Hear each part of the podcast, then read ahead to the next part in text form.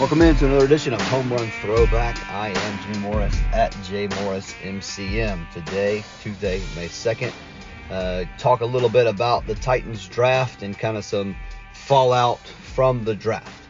Uh, just kind of a higher like overview of what went down.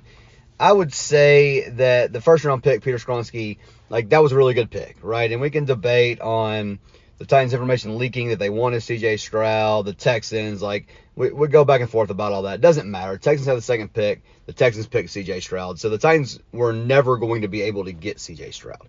Had he have been there at three, it would have been great to try to go up and get him. Um, this is why we talked about before there was no sense in trading to three before you knew what happened at one and two because if you trade to three and then Stroud's off the board, then what? So I, think that the Titans um, did as well as they could there. Like the way the, the board fell or the way the draft fell. Um, if, if they could have traded back and picked up extra picks, maybe, but stay there, pick a good football player. They'll figure out if he's going to play tackle or guard. Most of the people seem to think he's a guard, but whatever. If, if he comes in and he and he's a part of this team for the next 10 years, nobody's going to care that they took a guard at 11, right? They needed offensive line help. No, nothing to be upset about there. Okay. Go to day two and you trade up for Will Levis. Now, they didn't give up much to get him, right? They swapped second round, swapped third round, uh, gave up a third in next year's draft to, to come up and get Levis. Okay, so that's the the cost there is fine. You can debate the player, right? And here's what I'm going to say about that. You know, those of you who have been Titans fans long enough to remember Jake Locker, right? And now Jake Locker was a much higher draft pick, right? He's a, he's a pretty high first round guy. We spent the entire offseason and really the entire offseason plus a season because, you know, Matt Hasselbeck started all of Jake Locker's rookie year.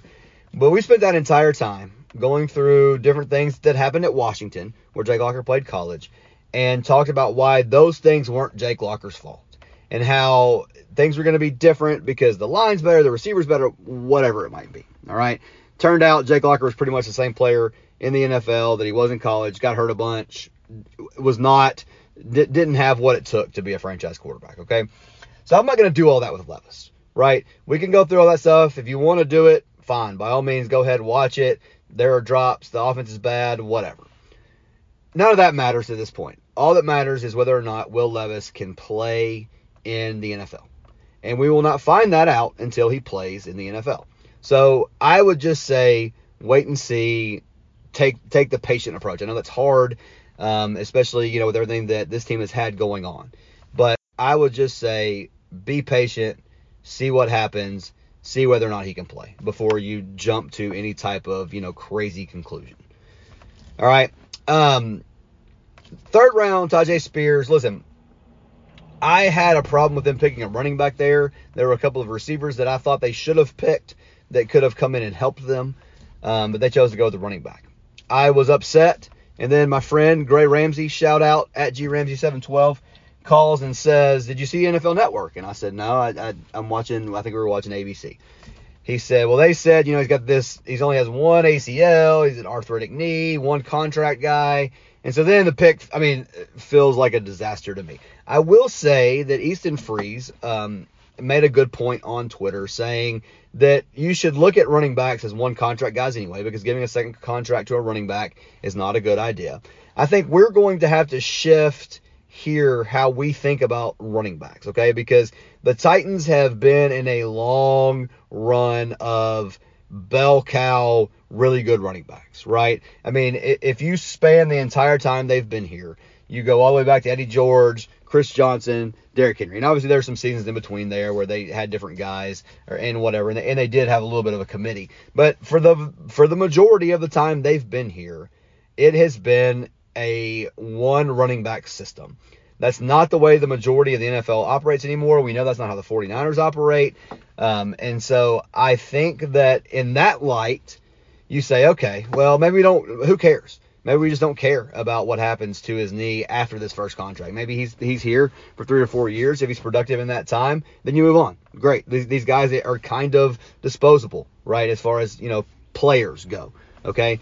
So um, you know, I, I, think that's a good point. I think maybe we should think about it through that lens. Then you have what happened on on Saturday. Get into all that. Those guys, anything, you know, fifth, sixth, seventh round.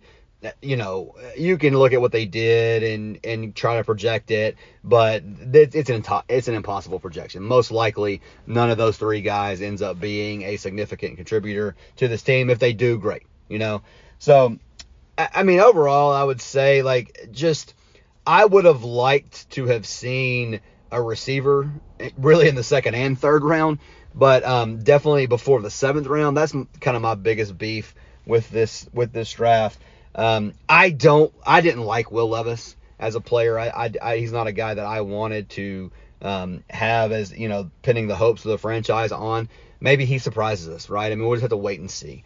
Um, you know, he's got he's got some of the tools for sure. Um, I prefer my quarterbacks to have played well at quarterback in their college career, like throughout their college career, not just for one season. But you know, it, we'll, we'll, see what happens there. If, if, Will Levis ends up being good, then this is a good draft. That, that that's what it's gonna gonna come down to. It's always about that. It's always about the quarterback. So we'll see if if that's how it plays out. The other thing that I'll say about the quarterback situation, you know, because Vrabel said on Friday night after the after the third round when when he and Ran Carthon did their press conference, Vrabel said, you know, Tannehill's one, Malik Willis is two, Will Levis is three, and then it'll be up to the players where it goes from there. I think that's a great approach. I think that's really smart. I would almost rather this team try to find a trade for Ryan Tannehill at this point. Let Will Levis and Malik Willis duel it out in camp and go with those two guys. Um, if you have Ryan Tannehill here, and if he is healthy for an entire season, and if the team stays reasonably healthy, then I think you are looking at a situation where the team wins eight, nine, ten games. Okay. You're in the mix for the division title. Again, my AirPods keep cutting in and out. Sorry if this sounds a little a little weird here. Um, I, I think so with Tannehill healthy, I think you're you're again you're in the mix for the division. Now the Jaguars, if if they really do take that next step, they're they could be the favorites in the division. The Colts with Anthony Richardson, it's going to take time if he's ever good. Um, you know, and then the Texans, I think they have a lot of potential, but again, you got a rookie quarterback, right?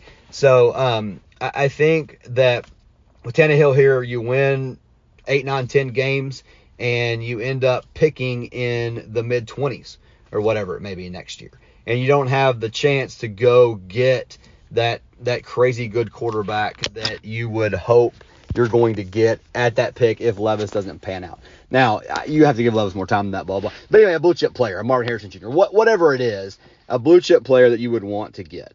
So in my mind, you let you, you find you get some capital for for Ryan Tannehill. Maybe you can get that third back that you traded for Levis, and then you um, let those guys duel it out, and you see what you have from those two guys. That way, you have your answer on those guys going forward. And then you know if you need to if you need to get a quarterback, if they're both bad, you have a really good draft pick. Now I don't think that's the way that Mike Vrabel's going to want to play it, but I think for the overall health and and you know well-being of this franchise, I think that would be the smartest thing. It would make 2023 really hard, but again, look forward, look to the future. I, I think that's where I would like to see them go who knows what they will do, but I just think that'd be smart. And then, you know, in that scenario, then you have a conversation too about trading Derrick Henry, about trading, uh, I mean, Kevin Byard, I guess. Any of the any guys that are not in your plans for 24, you try to get something for in 23.